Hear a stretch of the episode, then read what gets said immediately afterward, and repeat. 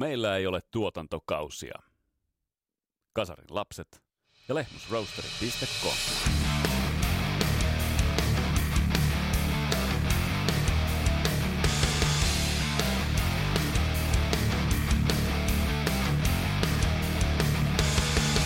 Tässä Kasarilaps podcastin jaksossa jatketaan meidän epätoivosta yritystä rankata Kasarin vuodet levyjen julkaistun musiikin mukaan. Ja nyt me ollaan sakeimmassa kasarissa, nimittäin me ollaan vuodessa 1986. Mitkä olivat tämän vuoden helmet, mitä kaikkea julkaistiin, miltä tämä vuosi näytti. Mun nimi on Vesa Wienberg, tää on Kasarilaps podcast. Tervetuloa matkaa mukaan!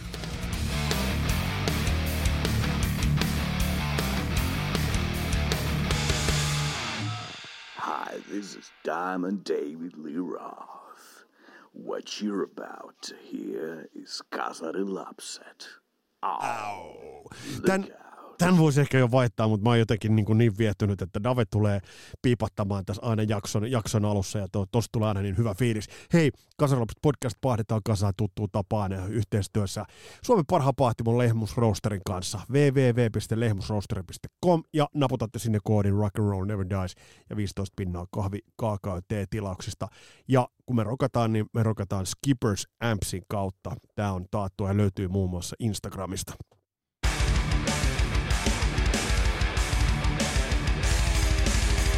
Hei, pari sellaista ihan mielipideasiaa.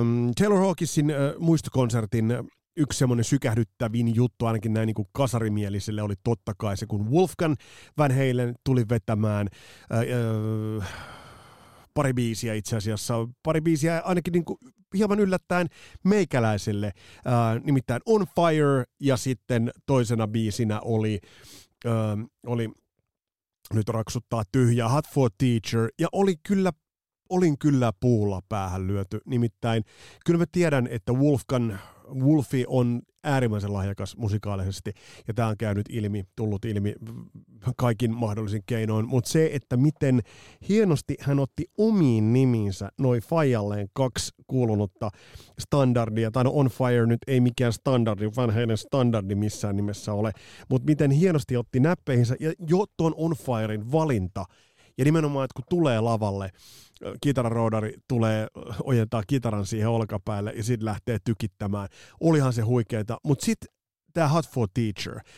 Ähm, varmasti hyvin suur osa teistä osaa soittaa sen alkujutun ja ottaa haltuun sen, sen biisin. Mutta se, että miten Wolfgang Van Halen otti sen omiin niminsä, niin kyllä se teki vaan ainakin meikäläisen vaikutuksen ja, ja mm, kaikki te paikalla olleet, muun muassa Heli, Heli terveisiä Helille, niin, niin on ollut varmasti huikea ilta, mutta se, että toi pätkä mä oon kattonut ton varmaan parikymmentä kertaa, miltä se näyttää, kun Wolfgang Van Halen vetää Fajassa standardeja. Ja tulipa mulle mieleen myös se ajatus siitä, että entäpä jos, olisiko tossa sitten kuitenkin mahdollisuus jonkinnäköiselle Van Halen reunionille. En, mä, mä en sano, että sen pitäisi tapahtua, mutta olisihan siinä jotain kaunista, että jos se tapahtuu. Ja edelleenkin mä sanon, että mä en ole ihan varma, tullaan kohta yhteen toiseen reunioniin tiedätte varmaan mihin.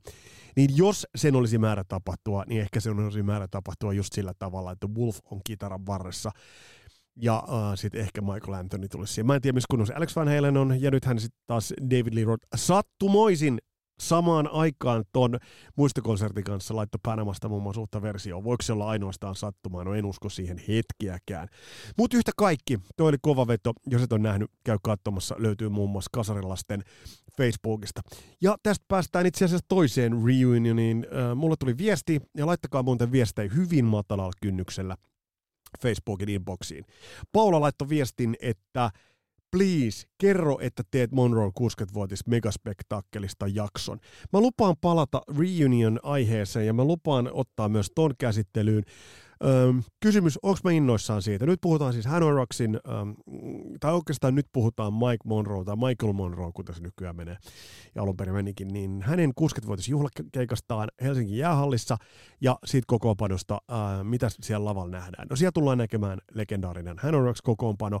Totta kai se legendaarisi kokoonpano on se, missä oli Russell mukana. Tässä ei tietenkään Russell mukana, mutta Kyp Casino, mitä se muuten lausutaan sinne? Kyp Casino, se on aina lausuttu, on, on pannussa. Eli siinä on se kirjaimellisesti alkuperäisin Hanoroksin kokoonpano, tai yksi niistä alkuperäisistä Hanoroksin kokoonpanosta. Toi pressi oli sitä tuttua touhua, eli siellä oli, oli bändi näyttää jotakuinkin arvokkaasti vanhentuneen. Ja kyllähän se näyttää hyvältä, kun siinä oli tausta, se oli tyylikkäästi rakennettu, että siellä taustalla oli se vanha le- legendaarinen kuva, missä Kypkasin on vielä rummussa ja kundit oli samassa järjestyksessä. Meininkihän muuten tuttu olevan sitä niin kuin tuttua Andy McCoy-perseilyä siellä, mm, kierroksia oli ja itsetunto tapissaan. En mä tuolta hirveästi odota musiikillisesti, mitä se tulee olemaan. Bändi räpiköi, ne tulee vetämään ne biisit äh, varmasti ihan decentisti, ei siitä kahta sanaa. Mm, Onko tuosta hirveän innostunut? En. Ymmärrän, jos Die Hard Hanoi-fanit ovat tosta todella innostuneita, koska tämä on pitkälti sentimentaalinen asia, ja se on ihan all right, mä ymmärrän sen, mutta mitä tuolta musiikillisesti odottaa, niin en nyt välttämättä odota mitään. Mutta ei se ehkä ole tarkoituskaan. Ei se ole ehkä tarkoituskaan, että äh, he paiskaisivat tuossa jonkun uuden biisin, tai että bändi kuulostaisi yhtä tiukalta tai yhtä vitaaliselta rock'n'roll vaaralta kuin mitä bändi kuulosti Markin lavalla All Those Wasted Years tupla livellä ei se sitä tule. Mutta varmasti kun toi ilta Nordiksella on ohitse, niin Nordiksen äh, kodikkaasta ympäristöstä ulos kävelee onnellisia ja varmasti tyytyväisiä. Tyytyväisiä Hanoroksin musiikifaneja, ei siinä mitään. Mutta mä henkilökohtaisesti en ole aivan liaskoissa. Ja tuun palaamaan tähän reunion-tematiikkaan ihan jaksonkin verran. Mutta sitten kyse ei reunionista, kyse on nimittäin helvetin kovasta levystä.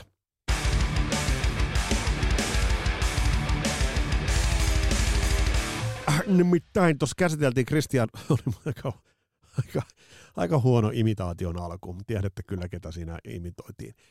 Niin mm, Christian Hovelinin kanssa just parahiksi käsiteltiin Megadeth äh, ja sitten bändi paiskaa syyskuun alkumetreille paiskaa ulos levyn The Sick, The Dying, The Dead. Järjettömän järjettömän solidi, hyvä metallilevy. Piste. Näitä nyt vaan ei ole liikaa viime aikoina ja viime vuosina ollut. Öm, hyviä, tarkoitan hyviä, laadukkaita metallilevyjä. Toki, öm, toki on osattu jo Dave Mustaineilta odottaa laatua. Siitähän ei tässä nyt ole kysymys. Mutta se, että miten solidi toi levy on, niin kyllä se hieman pääsi pyyhkimään mattoa ainakin niin kuin meikäläisen jalkojen alta. Onko matto jalkojen alta? No se ei nyt ehkä varsinaisesti tähän kohtaan sovi. Mutta se ja sama. Toi levy on todella laadukas. On, kaikesta kuulee, että levyyn on käytetty aikaa, vaivaa, biisit ovat hyviä, kokonaisuus kantaa erittäin hyvin, 14 biisiä, tunti kaksi minuuttia metallista laatua, aina avausraidasta The Sick, The Dying, The Dead hilpeän hilpeään This Planet's on Fire, Satan's Desire, äh, sulussa Burning Hell, jossa myös Sammy Hagar mukana, niin tuo on siis käsittämättömän hieno levyn lopetus. Mutta mitä tuohon levyyn, levyyn tulee, niin toi on tyylikäs, laadukas metallilevy. Ja mä nyt korostan sen takia, että noit jumalauta, että jos me vertaat tähän siihen löysään pökäleeseen sen jutsun, minkä Iron Maiden julkaisi, ja vertaat sitä tähän levyyn. Jos Dave Mustaine lopettaisi uransa tähän levyyn, niin jumalauta minkä todistusaineisto se jättäisi pöytään. Ja sen jutsu on jotain toista. Mutta hei, nyt lähdetään menemään meidän tämän päivän aiheeseen. Ja kertokoon, miksi jakso on pikkasen myöhässä. Oli erään äh, erittäin usein teidän toiveissa olleen suomalaisen musiikkivaikuttajan kanssa haastattelu sovittuna, mutta kyseinen haastattelu sitten peruuntui terveyteen, terveydellisiin seikkoihin viitaten, eli, eli tullaan siihen palaamaan, palaamaan tuohon aiheeseen, tullaan myöhemmin palaamaan. Siitä se ei tähän väliin sen enempää, mutta tässä pieni apologia siitä, että miksi tämä jakso myösty. Ja kuten huomattu, huomaatte, tällä hetkellä leukaperissä on liikettä, laitetaan Kudionikon tunnari käymään ähm, kierroksilla ja sen jälkeen käymään kierroksilla. Sen jälkeen mennään tämän päivän aiheeseen ja me listataan kolmas vuosikatsaus. Meillä on jo plakkarissa 85, 81 ja nyt mennään vuoteen 86.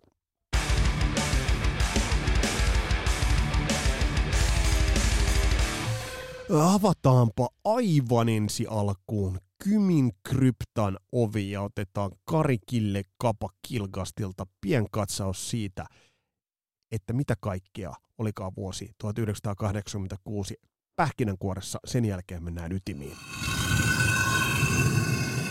Mitä vuosi 1986 toi maailmalle? Avaruuden tavoittelu koki onnistumisia ja epäonnistumisia. Avaruussukkula Challenger tuhoutui kameroiden ja tuhansien silmien edessä. Mutta Voyager 2 avaruusluotaan ohitti Uranuksen. Rallimaailma koki menetyksen, kun Henri Toivonen menehtyi Korsikan rallissa. Siinä meni autourheilusankari ja B-ryhmän ralliautot. Musiikki rintamaa oli rikastuttanut uusi aalto nimeltään thrash metal. Ulf Palme murhattiin ja Chernobyl posahti, mutta väriä ja otsonikatoa saatiin hard ja hair metal osastolta. Olkatoppauksia ja pörröstä hiuspehkoa oli maailma pullollaan, ja niin sanottu vanha kaarti joko mukautui vallalla olevaan soundi- ja muotipolitiikkaan, tai sitten jatketaan sillä, miten ollaan aikaisemminkin selvitty. Otsonikerrosta säästelleen. Tästä esimerkkinä vuonna 86 julkaistu Motorheadin seitsemäs täyspitkä, Orgasmatron. Sinulle. Ja niin liukuu ja valuu ja siirtyy umpeen raskas, raskas kryptan ovi ja kryptaan sulkeutui Karikapa Kilkasta. Kiitos tästä katsauksesta. Kun mennään vuoteen 86, niin mun mielestä mm, tot aikaa kuvaa ja sen myös aikalaisena jossain määrin tajunnan tilassa eläneenä kuvaa kaikenlainen nousukausi.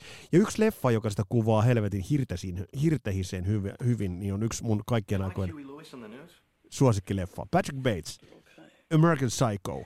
Äh, kohtaus, jossa psykopaatti liikemies, joka elää vähän harhaisessa maailmassaan, niin kuvailee Huey Lewis and the Newsia.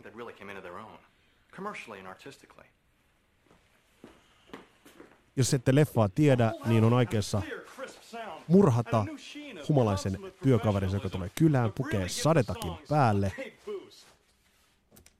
laittaa vähän mielialalääkettä nassuun ja viittaa Hugh Lewisin levyyn Four. Ja jos hän sanoo tässä, sanoo ilmestynyt vuonna 87, mutta se ilmestyi vuonna 86. Kuunnellaanpa vähän aikaa. Yes, Alan? Why are there copies of the style section all over the place? Do you, you have a dog? A little chow or something? No, Helen. Is that a raincoat? Yes, it is. Ja tämä tapahtuu kaikki tuollaisessa äh, aikalaisen... This. Four. Nyt. Their most accomplished album. I think their undisputed masterpiece is Hip to Be Square. Ja nyt puhutaan vuodesta catchy, 86. most people probably don't listen to the lyrics, but they should, because it's not just about the pleasures of conformity and the importance of trends. It's Sitten hän ottaa personal käteen ja sitten lähtee. Ah! Ja sitten läski tummuu, tai itse asiassa punenee. Tämä on siis, äh, miksi, miksi mä tämän pätkän tähän soitin? Niin tämä pätkä yhdistää oikeastaan niin sen kaiken, mitä liittyi noihin vuosiin 80-luvulla. Eli puhutaan äärimmäisestä nousukaudesta. Oltiin selätetty kaikkea sitä, mikä liittyi vähän tunkkaiseen ja tahmaiseen 70-lukuun. Äh, oli vahva mm, nousun ilmapiiri, oli erittäin vahva ilmapiiri sen suhteen, että äm, oli kylmä sota käynnissä, oli neukut, oli jenkit, mutta toisaalta amerikkalainen elämäntapa alkoi nostaa merkitystään. Ja tässä leffassa on karikatyyrinomaisesti helvetin nerokkaasti niputettu kaikki se, mikä liittyy 80-luvun käyntikortit, juppikulttuuri, jos muistatte sen. Ja kun kä- lähdetään kohta käymään läpi näitä 80-luvun tai vuoden 86 levyjä, niin te, te tuutte huomaamaan, että tämä oli sitä sakeinta kasaria monella tapaa. Tässä ei enää ollut ö, sävyjä siitä 70-luvusta juurikaan, ja tässä oltiin erittäin vahvassa nosteessa menossa. Ei ollut näkyvissä, mitä tulisi käymään Neuvostoliitolle. Ei siis, kukaan ei osannut arvata. Tämän saman kattauksen olisi voinut tehdä periaatteessa vaikka elokuvista, mutta nyt se tehdään musiikista. Ja lähdetään pikkuhiljaa ää, käymään näitä lävitse. Otetaan tuohon alkuun vähän semmoinen Bubbling Under-homma, ja sitten mä rankkaan tuttu tapaan taas kymmenen.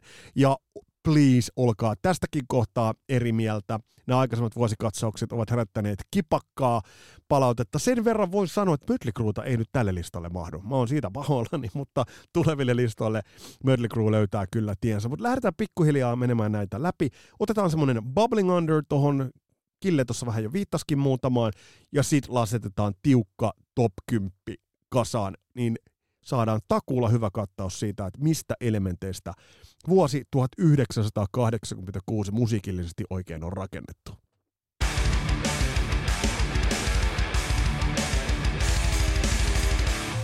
kun lähdetään tarkastelemaan vuotta 86 ja ylipäätään näiden vuosilistojen tekoa, niin aluksi on, tämä on aina niin jotenkin saumattoman helppoa ja vaivatonta, että totta kai tämä vuosi on täällä kohtaa ja tuossa kohtaa on, on tämä, että siitä ei ole niin kuin kahta sanaakaan. Niin se oli tämänkin vuoden kanssa. Mulla oli jotenkin niin kuin automaagisen selvää, että miten, millainen tämä vuosi on ja mitkä täällä on, on ovat ne selkeät hyvät kymmenen ja sitten suurin piirtein muuta ei olekaan. Jotenkin tämän vuoden 86 teemaksi tuli tämän tällaisen tietyn nousukausiajatuksen ää, lisäksi, niin tuli se, että täällä on valtavan lavea, mutta ei ihan klassikoita, selkeitä kärkeä, timanttisista kärkeä lukuottamatta. Itselle yksi tämän vuoden kovimmista levyistä ehdottomasti, ostin sen kyllä ehkä pikkasen myöhemmin, en nyt väitä, että olisin heti vuonna 86 ostanut, niin oli Vinnie Moren Mind's Eye-levy, joka nousi tuossa kaikkien aikojen kitarasoolo-listaukset listallakin. Kappaleen Life Force Solo on Vinnie Morelta edelleen ja sitten muun muassa UFOssa soitaneen Vinnie Moren tuotannon ehdottomasti terävintä kärkeä, helvetin hyvä levy. Ja jos tästä myös nostaa yhden huomionarvoisen seikan, pannuissa itse vanha tervaskanto Tommy Aldrich. Eli jos tarkastellaan sitä, että esimerkiksi Tommy Aldrich mielletään niin kuin ehdottomasti aina Whitesnakeen, mutta esimerkiksi 87 ei soita, mutta tällä levyllä mä väittäisin, että jos kuuntelee semmoista tuplapasarin työskentelyä, niin tällä levyllä ää, Tommy Aldrich on helvetin hyvässä vedossa. Ää, Johnny McAlpine taisi soitella tähän kiippareita, eli tää on siinäkin mielessä todella todella laadukas ton aikaista tyypillistä ää, sen ajan kitarointia, kitarasankarointia, mutta se mikä tässä on, niin tässä on myös hienot meidän vaikutteet. Eli, eli tämä on todella melodista soitantaa. Ja otellaan nyt tässä, tässä kitara-solo-jaksossa mä itse asiassa nostin jo ton, ton Life Force solo, mutta kyllähän tää on ihan järjettömän hieno. Et jos soloa lähdetään, niin please, lähdetään sitten ton kaavan mukaan. Mitä muuta äh, julkaistiin? No kuten Killekin tuossa totesi, niin, niin yksi, yksi levy, joka julkaistiin, oli totta kai Motorheadin Headin Orgasmatron. Äh, Tätä levy nyt jos kuvailee, niin voisi sanoa, että bändin nousu ja hidas nousu legendaksi alkoi. Nyt joku huutaa takarivistä, että Motorhead oli jo tuossa vaiheessa legenda. Mä rohkenen olla eri mieltä siinä mielessä, että Murderheadin helmet olivat kiistattomia helmiä, mutta se, miten Murderhead tosta alkoi sitten pikkuhiljaa saavuttaa sitä legendamainetta, niin se alkoi kasvaa tämän myötä. Ja tämähän on muun muassa, tiedetään, että Sepulturet ja muut ää, coveroineet ja tämäkin herätti, ja tätäkin levyä kritisoitiin aikanaan todella paljon. Yksi semmoinen, joka iski itselleen niin myöhempään tajuntaan, ei josta muuten alkoi Kasaraus podcast, on Tesla. Jenkkibändi Tesla, ajankohtaisemmin nyt kuin koskaan. Ähm, Teslan äh, levy äh, Mechanical Resonance ilmestyi jo vuonna 86. Ja on mielenkiintoista, että bändi sit lähti tosta rakentamaan uransa, kasvoi hiljaan, mutta jotenkin musta tuntuu, että ei ikinä täyteen mittaansa. Eka jakso tosiaan tehtiin tästä Love Song-bändin äh, iso hitti äh, The Great Radio Controversy-levyltä. Ja rokkaa bändi edelleen, mutta ei tästä ikinä tullut niin suurta. Mutta hieno homma on se, että bändi edelleen, edelleen kuosissa. Rattia ollaan käsitelty, ja tässä kohtaa Rat julkaisi Dancing Undercover-levyn, ja tämä ei nyt enää sitten lunastanut. Tää ei, Rat ei pärjännyt ton ajan kilpajuoksus. Kuten me tullaan tuossa varsinaisessa top 10 listassa kuulemaan, että mikä levy me sinne naulataan, niin te ymmärrätte hyvin, että minkä takia Rat ei vaan pärjännyt. Oli tämä nyt sitten missä leffassa tahansa. Yksi kova levy, josta pauhattiin yllättävän paljon myös Suomessa, oli Cinderella vahvasti Bonjovi-kämpistä vyörynyt bändi, joka jostain kumman syystä 86 ihan tuoreeltaan oli isosti suomalaisessakin musiikkilehdistössä esille. Eikä vähintään loistavien loistavien biisiensä takia. Esimerkiksi tämä allasoiva uh, Nobody's Fool, ehdottoman ehdottoman hyvä uh, biisinä, sävellyksenä, todella laadukas, todella, todella ää, toimiva kaikin puolin. Tom Kiefer, totta kai tällä hetkellä pikkasen jo surullinenkin story, on se, että missä kondiksessa hänen äänensä on. Hän ei sille mahda mitään laulanut väärällä tekniikalla koko ikänsä, mutta sellaista sattuu. Mut, ja kaikki nämä biisit muuten löytyvät soittolistalta, jonka myös teille linkkaan. Yksi semmoinen bändi, joka tuli tutuksi noihin aikoihin ja julkaisi levyn Menace to Society, Lizzie Borden. Mä en tajuu, miksi miksi tämä ei niinku tullut paremmin öö, meikäläisen ja kaltaisteni heavy-petterien tajuntaan? No nyt siellä on varmasti Lizzie Bordenin tuotannon ystäviä. Esimerkiksi tämä Menace to Society-levyltä löytyvä Notorious biisi aivan, aivan loistava. Siis suorastaan ässä. Kun mä tätä aloin nyt kuuntelemaan, niin mulla tuli ensimmäinen, että miksi mä en aikanaan tätä, tästä kuullut. Mitä muuta löytyi? No sieltä löytyy Bostonin Third Stage, josta on tehty jakso. Amanda. Oliko niin, että oliko Guitar Slingers vai Ben Granfeldt vai joku parhaillaan tekemässä äh, Amandasta äh, uutta versiota ja hyvä niin, että tämä on yksi hienoimmista, hienoimmista levyistä, mitä, mitä, mitä löytyy, hienoimmista biiseistä ennen kaikkea. Mitä muuta löytyy meidän Bubbling Under-osastolta? Mä luulen, että tämä tulee aiheuttaa myös jonkun verran äh, sitä niin parranpuintia ja pärinää. Yksi sellainen äh, levy, joka ilmestyi vuonna 86, oli Ozzy Osbournein Ultimate Scene mutta en milläänkään nostanut tätä levyä kympin sakkiin. Vaikka tällä levyllä on ystävänsä, mulle tämä ei osin tuotannosta, niin kuin sanoin, tämä on vahvasti väli, välimallin työ. Mitä muuta äh, ilmestyi tona vuonna, vuonna 86 täältä Bubbling Under-osastolta, Saxonilta Rock the Nations, ACDCltä Who Made Who, vaikka biisi sinällään jees, mutta toi biisi kuitenkin äh, jäi vähän yksinäiseksi ja oli vähän tämmöinen leffa, leffa-johdannainen. Great White aloitti uransa, äh, tai jatkoi uransa Shut in the Dark-levyllä, ei vielä hittejä. Ja sit äh, ehkä loistavin levyn nimi ikinä oli totta kai Voivodin Roar. Siitä oli aikoinaan hauska levyarvostelu, että miten, jos, äh, miten mahdat lausua ton, jos menit ostamaan ostamaan sitä, siitä paikallista levyliikkeestä. Levyn nimi tosiaan Roar. Sitten oli vähän sellaisia vanhojen korahduksia vielä. Raiston Radio tuli Journeyltä, ja tässä vaiheessa Journey oli jo vähän väistyvä uros. Sille ei nyt vaan yhtään mahtanut kerrassakaan mitään. Vaikka Steve Perry, Neil Sean ja kumppanit tekivät äh, laadukkaan levyn, tästä ihan pari ihan yllättävän hyvännäköistä videotakin julkaistiin, niin sitten kun siihen rinnalle tuli äh, erittäin muovinen, muoviseksi tunnustautuva Poison, joka jo tolloin näyttäytyi vähän halvalta, vähän muoviselta, vähän liian räiskyvältä, vähän liian kaikelta ja erittäin paljon glam rockilta. Vuonna 86 Look What the Cat Dragged In-levy ja nimenomaan toi nimiraita, joka ei soi tästä taustalla, tässä on Cry Tough. Ää, edelleen bändi aloittaa keikkansa Look What the Cat Dragged Inillä, joka on loistava, loistava biisi vähän tuosta samaa genreä. Waspin Inside the Electric Circus ilmestyi, mutta se ei tehnyt vaikutusta silloin. Äh, ehkä se on joidenkin Waspin fanien äh, mielessä jälkeenpäin näyttäytynyt laadukkaampana levynä kuin se se onkaan, mutta jo silloin se tuntui hyvin jollain tavalla väljähtyneeltä eikä vaan kantanut. Mutta yksi levy, jonka tolloin tuoreeltaan ostin, teki vaikutuksen ja on säilyttänyt aikansa ja, ja pitonsa ja kutinsa erittäin hyvin. Nimittäin täy, toinen täyspitkä levy Queensrykelta vuonna 86, 14. päivä heinäkuuta vuonna 86, Rage for Order. Äärimmäisen tyylikäs levy, loistava tyyli, tyylistatement, jollain tavalla tyylikkäämpi versio Irmasta – Walk in the Shadows, kun lähtee liikkeelle, niin tämä heti lataa, että tulee korkean rekisterin laulantaa ja erittäin laadukas tuotanto. Scott Rockenfellerin rummut leikkaa hienosti läpi jotain ehkä samaa rumpusoundeissa kuin oli Powerslavilla paria vuotta aikaisemmin. Oliko tämä aikansa edellä, mutta kenen aikaa? Oliko tämä liian proge, liian pop vai jotain siltä väliltä? Vaikea sanoa, mutta yhtä kaikki Rage for Order likipitäen olisi ansainnut oman jakson mutta laadukas, laadukas tuotanto ja laadukas levy vuodelle 86. Mutta sitten sellainen, jos katsotaan nyt ihan tätä, tätä meidän listausta, mulla piipahti jo top 10, piipahti levy ja piipahti ennen kaikkea genre, joka parinkin julkaisun myötä tona vuonna, vuonna 86, oli iso ja väritti tota vuotta. Nimittäin siinä, missä Creator julkaisi Pleasure to Kill-levyn, oli äh, Slayerin Raining Blood aika vakuuttava. Angel of Death. Olihan tuo rankinta, mitä tolle vuodelle julkaistiin Hugh Lewisin Foreign jälkeen. rässivuosi, hei, rässivuosi. 7. päivä äh, lokakuuta äh, ilmestyi äh, Slayerin Raining Blood ja yhtä lailla Megadethin Peace Sales. Nämä on ollut rohkeita vetoja sekä Lafkan että tavallaan bändin osalta. Eihän rässi uusi asia ollut, koska Kill Em All esimerkiksi tuli jo 83, onhan siellä ollut Motorheadit ja muut. Kuka olisi uskonut näinä vuosina, että tämä nousisi tavallaan valtavirtaan. Yhtä lailla kuka olisi uskonut noina vuosina, että ää, joku Poison, Poisonista tulisi niinkin pysyvä ilmiö. Eli trash metal nosti päätään, miten korkealle sitä nostaisi.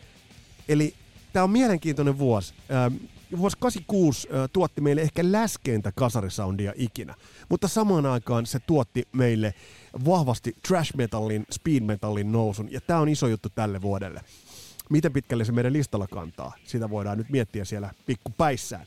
Ja yksi iso juttuhan oli muuten myös sitten tuonne joulumarkkinoille marraskuun alkuun 86 Bruce Springsteen and the E Street Bandin toi 7585 äh, live-paketti, yksi merkittävimmistä tällaisista live-statementeista. Nätisti joulumarkkinoille ja hieno paketti, hieno paketti. Mutta hei, tässä oli yleiskattaus, eli jos tätä äh, Bubbling Underia katsotaan, niin Teslaa, Vinimorea, Ozzy Osbournea, Poisonia, Striperin, To Hell with the Devil unohtu mainita, Black Sabbathin Seven Star, jos sitä nyt voi kutsua Black Sabbathin levyksi, Keelin, uh, Final Frontier, Accepted Russian Roulette, joka on ehkä viimeinen kunnon, uh, kunnon ja kunnon Acceptin levy, kunnes taas alkoivat niitä tehdä. Iso pop-levy ja pop statement vuodelle 86 oli Cindy Lauperin True Colors. Colors. Mutta nyt lähdetään itse asiaan, eli lähdetään top 10, mistä koostuu vuosi 86 ää, top 10 kasarilasten top 10 listauksen mukaan. Top 10, top 10 listauksen mukaan.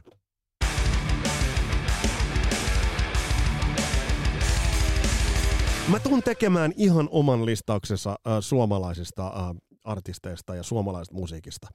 Ja nimenomaan kun puhutaan sit ihan äh, puhutaan äh, suomalaisten rankataan suomalaisen musiikin osalta top 10, mutta mä nostan nämä vuodet, mutta mä nostan jo muutamia suomalaisia biisejä ja, yksi, ja levyjä. Ja yksi sellainen levy ilmestyi heinäkuussa 1986 oli kuusamolaisen Zero Ninein Intrigue-levy. TT Oksalan ä, tuotannossa tehty levy on ihan kiistämättä suomalaisen 80-luvun hard rockin helmi.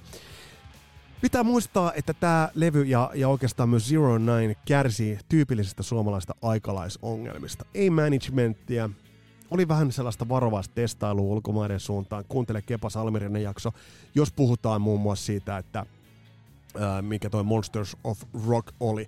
Pohjoisen romantiikka ei oikein tolloin vielä toiminut. Imago ehkä bändillä oli pikkasen ongelmallinen, vaikkakin Kepa oli ja on edelleen täysverinen frontman. Siis todellinen, siinä on, on yllättävän paljon, kun katsoo ton aikaista Kepa Salmerinetta, niin siellä muun muassa David Coverdalein maneereita ja David Coverdalea on, on nähtävillä. Mutta nämä biisit oli aivan helvetin ja ovat edelleen helvetin hyviä. Pitää muistaa, että siellä on Esa Kaartamo ja Edu Kettunen tekemässä lyriikoita bändilleen. Ja jos esimerkiksi nämä Zero Ninein lyriikat ottaisi irti ja vertaisi aikalaisiinsa, niin nämä kestäisi vertailun loistavasti. Uh, mutta niistä puhutaan.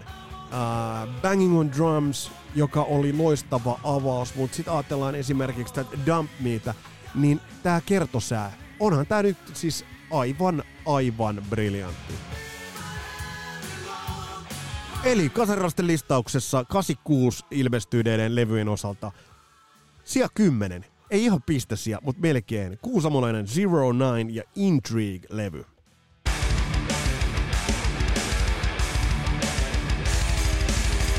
Kuten tiedetään, niin 80-luku oli myös tiettyjen 70-luvulla kannuksensa ansainneiden äh, artistien ja, ja starojen aikaa. Ja yksi tällaisista staroista, jonka levyn mä nostan nyt oman henkilökohtaisen merkityksen kautta, oli äh, 22. syyskuuta vuonna 86 ilmestynyt äh, Alice Cooperin Constrictor-levy.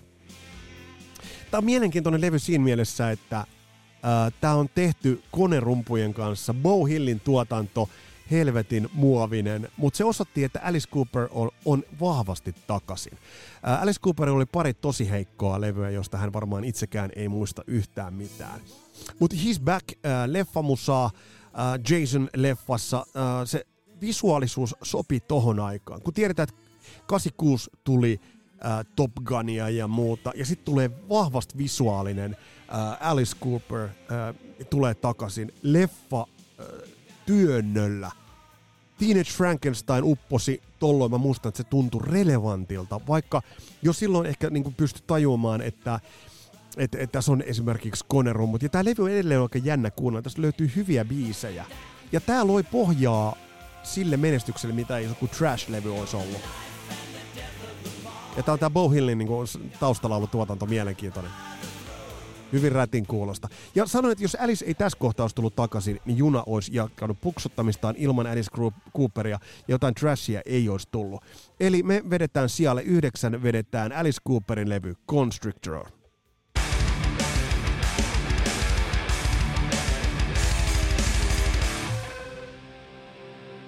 Ja sitten, sitten otetaan David Lee Roth, Eat Smile. Tämän levyn olisi pitänyt menestyä paremmin. Tästä on oma jaksonsa myös tehty, käy kuuntelemassa. Mä muistan, kun mä ostin tuoreeltaan, tuoreeltaan tämän C-kassun, luin suosikista värikkään värikkään reportaassin tästä äh, bändistä ja kaikki piti olla kohdalla. Mä muistan, kun mä luin sitä artikkelia, mä katsoin ne värikkäät kuvat, äh, oliko Nils Losoverin vai kenen ottava Ross Halfin, Nils Losoverin ottavat kuvat. Äh, äh, siis siinä oli kaikki kohdallaan. Mutta mä muistan, kun mä laitoin tämän kassun soimaan. Tuossa mä käännyn täällä mun äh, kombinaatiossa täällä kammiossa äh, toisinpäin. Kassu löytyy edelleen, se löytyy tuolta selän takaa, eli on, on vahvasti tallessa. Mutta tää ei vaan riittänyt. Nämä biisit ei vaan yksinkertaisesti eivät toimineet. Tämä ilmestyi 7. päivä 7. Ja kun kalenteria vähän katsotaan, niin tietty levy ilmestyi 24. päivä 3. Ei siitä vielä tässä vaiheessa. Tuliko tämä levy vähän liian myöhään? David Lee Roth selvästi uskoi, että se Van Halen sapluuna toimisi Ted Templeman tuotannossa. Luottiko myös Steve Vaihin hieman liikaa?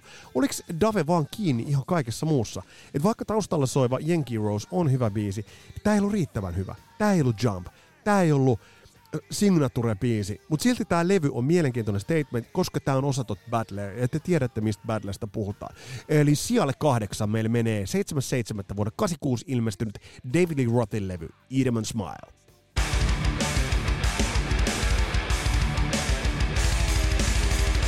Öö, yksi semmoinen mä muistan, kun me oltiin yläasteella, niin yksi semmoinen kirottu ja kammattu bändi oli eräs tietty ruotsalaisbändi, joka julkaisi äh, erään tietyn levyn 26. päivä 5. toukokuussa, siis toukokuun lopulla vähän niin kuin koulut loppu, äh, julkaisi levyn. Kyseessähän on tietenkin Europe, ruotsalainen Europe, ja bändi julkaisi tolloin levyn Final Countdown. Ei nyt ihan piruttaakaan Samplex laittaa tähän Final Countdowniin, koska te tiedätte aika hyvin, miten toi itse asiassa menee. Final Countdown-biisihän ei pitänyt olla alun perin äh, muuta kuin keikan aloitusbiisi. Ei väheksytä niitä. Hei, tullaan tekemään keikka, keikan avauksesta, tullaan tekemään oma jaksonsa. Äh, kun nyt kuuntelee tätä äh, levyä edelleen, niin äh, jotenkin mä kuulen, että tätä äh, on kuunneltu siten, että pyromania on ollut jotenkin kuuntelussa mun on vaikea selittää. Se tulee tietystä jutuista, tietystä kiipparijutuista. Uh, tässä kuuluu vielä se hard rock-tausta, semmoinen niin aito hard rock-tausta, joka esimerkiksi uh, edellisillä levyillä kuuluu vahvasti. Mutta silti tässä oli John Norum mukana, ja John Norum piti bändin hard rockissa kiinni, mutta John Norum esimerkiksi ei ollut levyyn lainkaan tyytyväinen. Jo tuoreeltaan levyn ilmestyttyä oli sitä mieltä, että kiipparit painovat kitaraa vahvasti alas. Siksi esimerkiksi On the Loose on biisi, joka, jossa kuuluu se John Norumin vahva ote. Tämä eka levy, millä oli kiipparisti vakkarina, eli Wings of Tomorrowlla oli vielä, bändi oli nelikko, ja tähän tuli sitten Mick Mikael, tuli, tuli mukaan. Mutta kukaan ei arvannut, ei kukaan arvannut esimerkiksi Hakalan yläasteen bileissä, kun jengi veti sellaisia niin sen aikaisia talvikaulalinoja pitää seuraavana talvena sellaista ihmeellistä laukkaa ympäri sitä jumppasali, niin kukaan ei arvannut, että millainen klassikko ja miten soitettu biisi esimerkiksi tulisi Final Countdownista. Rock the Night, Carrie Cherokee, loistava levy. Sen takia ja vahvana ruotsalaisen musiikkiosaamisen osoituksena siellä seitsemän nakataan ehdottomasti European Final Countdown.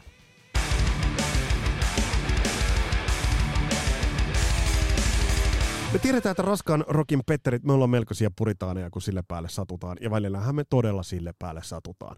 Tämä oli vahvasti syntetäsaattorien aikaa, lukusat bändit toivat synat esille. Ja kun katsoo nyt tämänkin vuoden levyjä jo oikeastaan ähm, tähän mennessäkin, niin, niin ei voi sanoa, että tämän vuoden bändit olisivat toisistaan ottaneet vahvasti mallia. Ehkä pikemminkin mallia otettiin, kuten tuossa ZZ Top-jaksossa todetaan, kun tiedettiin, että ZZ Top teki Eliminatorin ja ZZ Top teki Afterburnerin. Nämä levyt vaikuttivat tosi vahvasti äh, bändien soundiestetiikkaan ja siihen soundimaailmaan. Ja yksi sellainen bändi, joka otti aika ison riskin, joka niin ikään on käsitelty, oli totta kai Judas Priest. Mutta veikö nämä synat liikaa huomiota loistavista biiseistä? Entä jos vaikka tämän Hot for Lovin, joka on loistava biisi, entäs tämän riffin olisi soittanut puhtaasta kitaraa? Puhtaisiko me silloin niin kuin, tavallaan, että tämä on kevyt biisi? Eli tavallaan tämä järkyttyminen tuntuu nyt vähän korostetulta. Järkyttyykö kukaan edes oikeasti, koska tämä otettiin hyvin vastaan. Hyvin aikaisen näköinen ja kuulonen levy. Musta se on makeat, makeat siirtymiä, makeat erilaisia kitarasoundeja. Billboard-listan äh, sija 17 Jenkeissä puhuu vahvaa kieltää tämän levyn laadusta. Ja laadusta mun mielestä ehkä vielä jopa enemmän puhuu, kun nyt ollaan siellä. 6. 14.4. ilmestyi Judas Priestin Turbo. Niin ähm, tämän levyn yhdeksästä biisestä keik- keikoilla, sillä kiertueella, Fuel for Live kiertueella, soitettiin seitsemää. Ai ai ai ai. Ihan tulee kylmät väreitä. Siellä kuusi. Judas Priestin Turbo, loistava levy.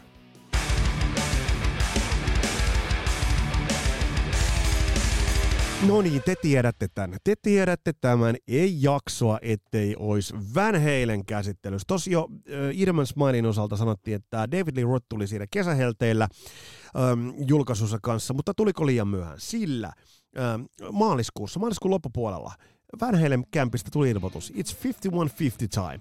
Bändi julkaisee äärimmäisen rennon levyn. Hyppy isoliigaan, jätistä tuli mega.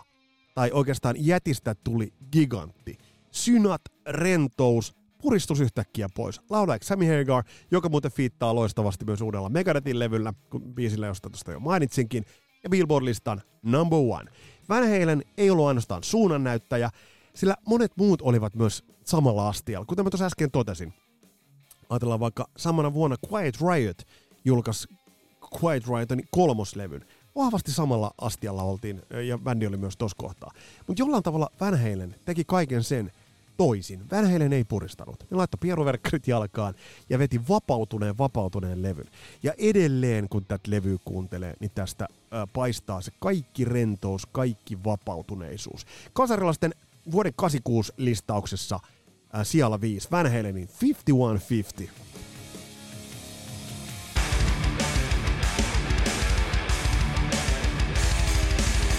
Ja eteenpäin mennään, eteenpäin mennään. Mulle yksi ton levyn, tai siis ei yksi, mulle ton vuoden kiistattomasti odotetuin levy oli levy, jota saatiin odottaa aina.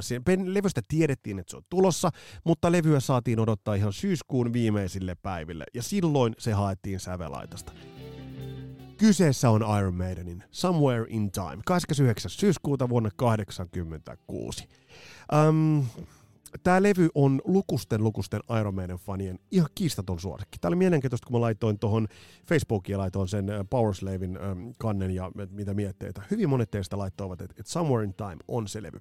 Mulle tämän levyn yksi vahvimpia juttuja on fiilis. Kuten se on myös Seventh Sunilla, mutta tässä on omanlaisensa fiilis. Ehkä se on futuristinen fiilis. Mulle esimerkiksi tämä allasoiva Loneliness of the Long Distance Runner on yksi niistä biiseistä, joka tuo sen hyvin vahvan, vahvan fiiliksen kylmät väreet liki. Mä jollain tavalla muistan, kun tämä maalasi, tämä maalasi sellaisen ison kanvaksen mun, mun mieleen. Mä, mä vaan kuvittelin. Mä makasin omassa huoneessa mun Sennheiserin kuulokkeesta, jos oli sellaiset keltaiset äh, vahtomuovi pehmentimet, äh, ne päässä kuuntelin tätä ja vaan maalasin niitä maisemia.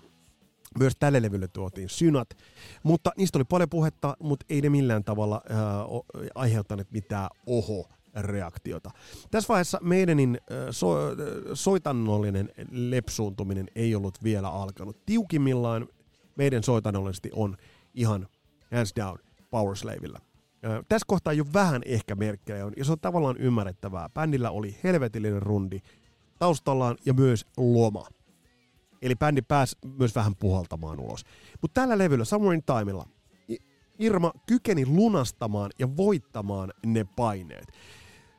Ja tämä levyn soundi, kun mä sanoin, että vuosi 86 on erittäin läskin soundin vuosi, niin tässä on läski ajanmukainen soundi se tietty taika. Mutta se mikä on mielenkiintoista, niin tämä ei tuonut bändille sitten kuitenkaan ei tuonut paluuta äh, yhtä vahvoissa määrin ei tuonut äh, Amerikan markkinoille ja Jenkkirundille. Eli se Jenkkirundi oli mittavampi siinä vaiheessa, kun bändi rundas Powerslavin kanssa. Ja se on mielenkiintoista. Ja nyt mä paljastan teille, että mä arvon tällä hetkellä ihan, että kumpa menee sijalle kaksi, kumpa menee sijalle kolme, ja mä päätän sen itse asiassa aivan nyt. Ja nyt tulee yllätyskyykky, yllätyskäänne, ja mennään sijalle kolme vuoden 86 julkaisusta. Mutta siellä neljä, Iron Maiden, Somewhere in Time.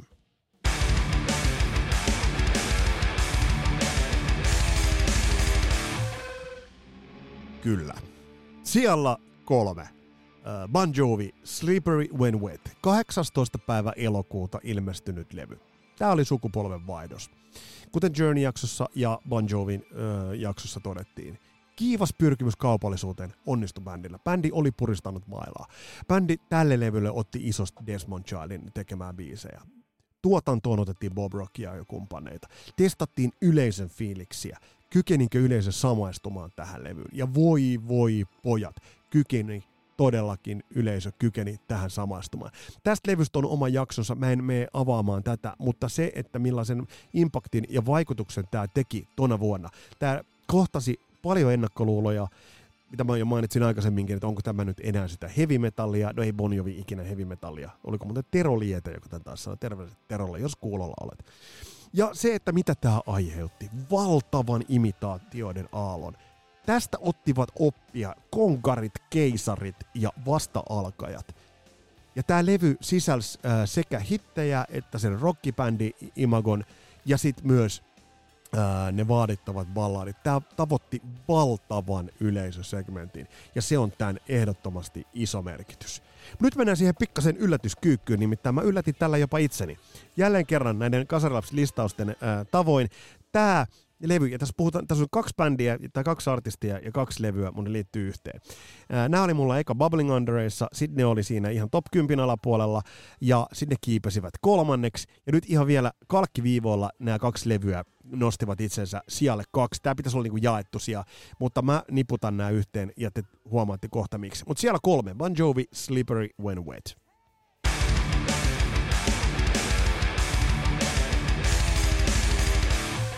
Kun puhutaan 80-luvusta, me ei voida puhua 80-luvusta ilman MTVtä. MTV loi meille ne äänimaisemat, sen visuaalisen kuvaston, johon me nojattiin.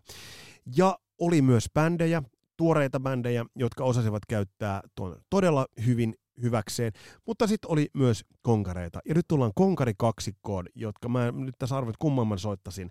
Ähm, kumman mä soittasin teille ensin. Lähdetään liikkeelle tosta.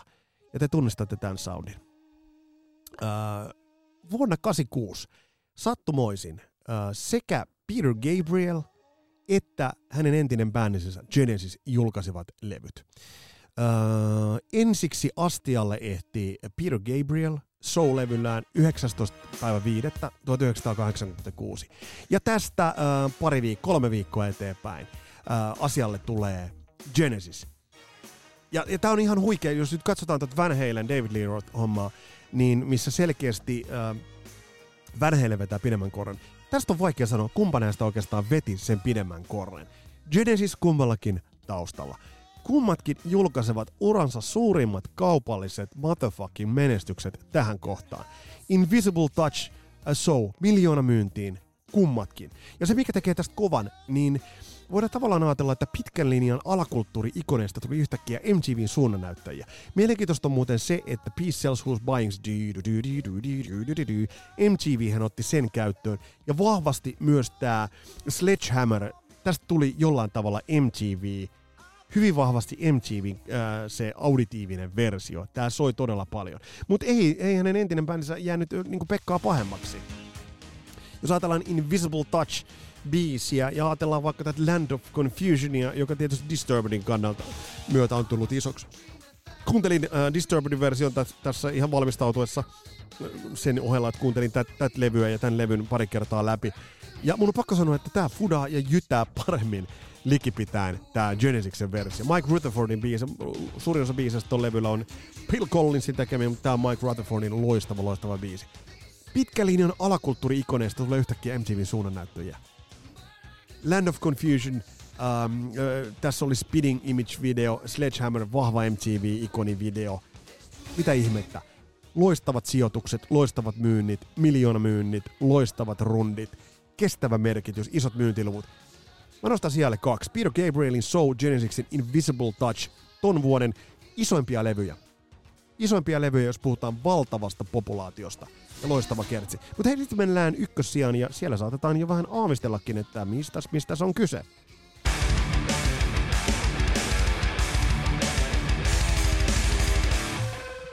Mä huomaan, että mulla on hitommoinen puheripuli päällä. Mä pahoittelen sitä, mutta tämä johtuu siitä, että jotenkin nämä vaan vetävät niin vahvasti mukanaan. Äh, Tuossa puhuttiin jo niin tästä rässivuodesta ja puhuttiin siitä, että, että mitä tuo rankempi ilmaisu ja rankempi musiikki, millaisen esiintulon se teki vuonna 1986. Siitä ei vielä edelleenkään siitä ei tullut sitä isoista isointa juttua, mutta iso merkitys sille tuli ja pitkälti tämän levyn takia. Vuoden 1986 Kasarilaps-listauksen tärkein levy on Metallican Master of Puppets. Vaikka mm, Niko Kudioi, Kasarilaps-tunnareiden tekijä Öö, sanoikin, että tässä kohtaa vanhat miehet alkoivat soittamaan rautalankaa ja tämän levyn merkitys tai tämän levyn biisit eivät ole riittävän hyviä. Niko Kunjoi taidan tilata tunnareita jatkossa muualta. No ei vaniskaan. Mutta tämän levyn myötä kolmas päivä maaliskuuta ilmestynyt levy Tämä johdatti metallin ja ääriilmaisun marginaalista mainstreamiin hyvällä tavalla. Pitää muistaa, että Metallica pääsi isoille rundeille. Se palautti vaihtoehtoisen ilmaisun keskelle sakeinta kasarihöttöä. Ja Niko ja muutkin, se on tämän levyn se iso merkitys. Tiedetään tämä kaikki maireus ja mi- mihin oltiin vielä menossa siihen niin kuin höttöön ja, ja kevyyteen. Niin, niin vaikka bändillä oli, oli Right the Lightning takana ja bändillä oli Kill Em All takana, ja toi genre oli lähtenyt jo elämään, mutta tämä oli vahva statement, taiteellinen menestys, kiistaton taiteellinen menestys. Tämä oli jälleen yksi uusiutunut askel metallikalle. ja kun mä muistan, kun tämä levy ilmestyi, niin mä muistan vaan, että mä tajusin itsekin silloin, että nyt on käsissä jotain ihan niin kuin laatua. Että tämä on jollain tavalla mulle jopa liian iso levy. Ja silti diggasin tästä todella paljon. Tämä loistaa edelleenkin Metallikan tuotannosta jotenkin ihan täysin ainutlaatuisena levynä, vaikka ei ehkä välttämättä huippuna. Monelle se on Right the Lightning, monelle se on Kill Em All, tuottaja Taskiselle se on Kill Em All, Uh, monelle se on Black Album, mutta tämä on vähän niin kuin Power Slave oli Irmalle, eli tämä on sellainen tietynlainen ainutlaatuinen, loistava jalokivi siinä, siinä bändin tuotannossa. Öö, Tämä oli uusi askel jälleen. Ja kuten on todettu aikaisemminkin, niin Metallica on uusi levy, niin tuohon Black Mustaan albumiin saakka bändi uusiutui relevantisti ja uskottavasti joka vuosi. Mitä, bändi, mitä on tapahtunut tämän jälkeen? Cliff Burton siirtyi yläkerran orkesteriin 27.9. Ja mä katsoin tätä bändin kiertoetta tohon saakka. Se oli intensiivinen, todella intensiivinen rundi tohon saakka. Ja tosiaan syyskuun lopussa matkalla Tukholmasta, missä Cliff Burton soitti viimeisen keikkansa matkalla Köpikseen. Hän sitten tuossa autonnettomuudessa, bussionnettomuudessa kuoli siis kipeintähän tässä on se, että, että Cliff Burton kuoli 27. syyskuuta. Bändi palasi lavalle samana vuonna, kelatkaa, marraskuun 15. päivä. Cliff Burton kuolee syyskuun lopulla, bändi palaa lavalle Jason Newsterin kanssa 15. päivä marraskuuta. Toki se on tarina edelleen. Mutta äh, sijalle äh, yksi kasarilaisten listauksessa sijoittuu Metallican Master of Puppets.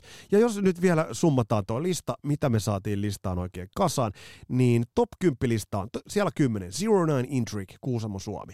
Siellä 9 Alice Cooper Constrictor.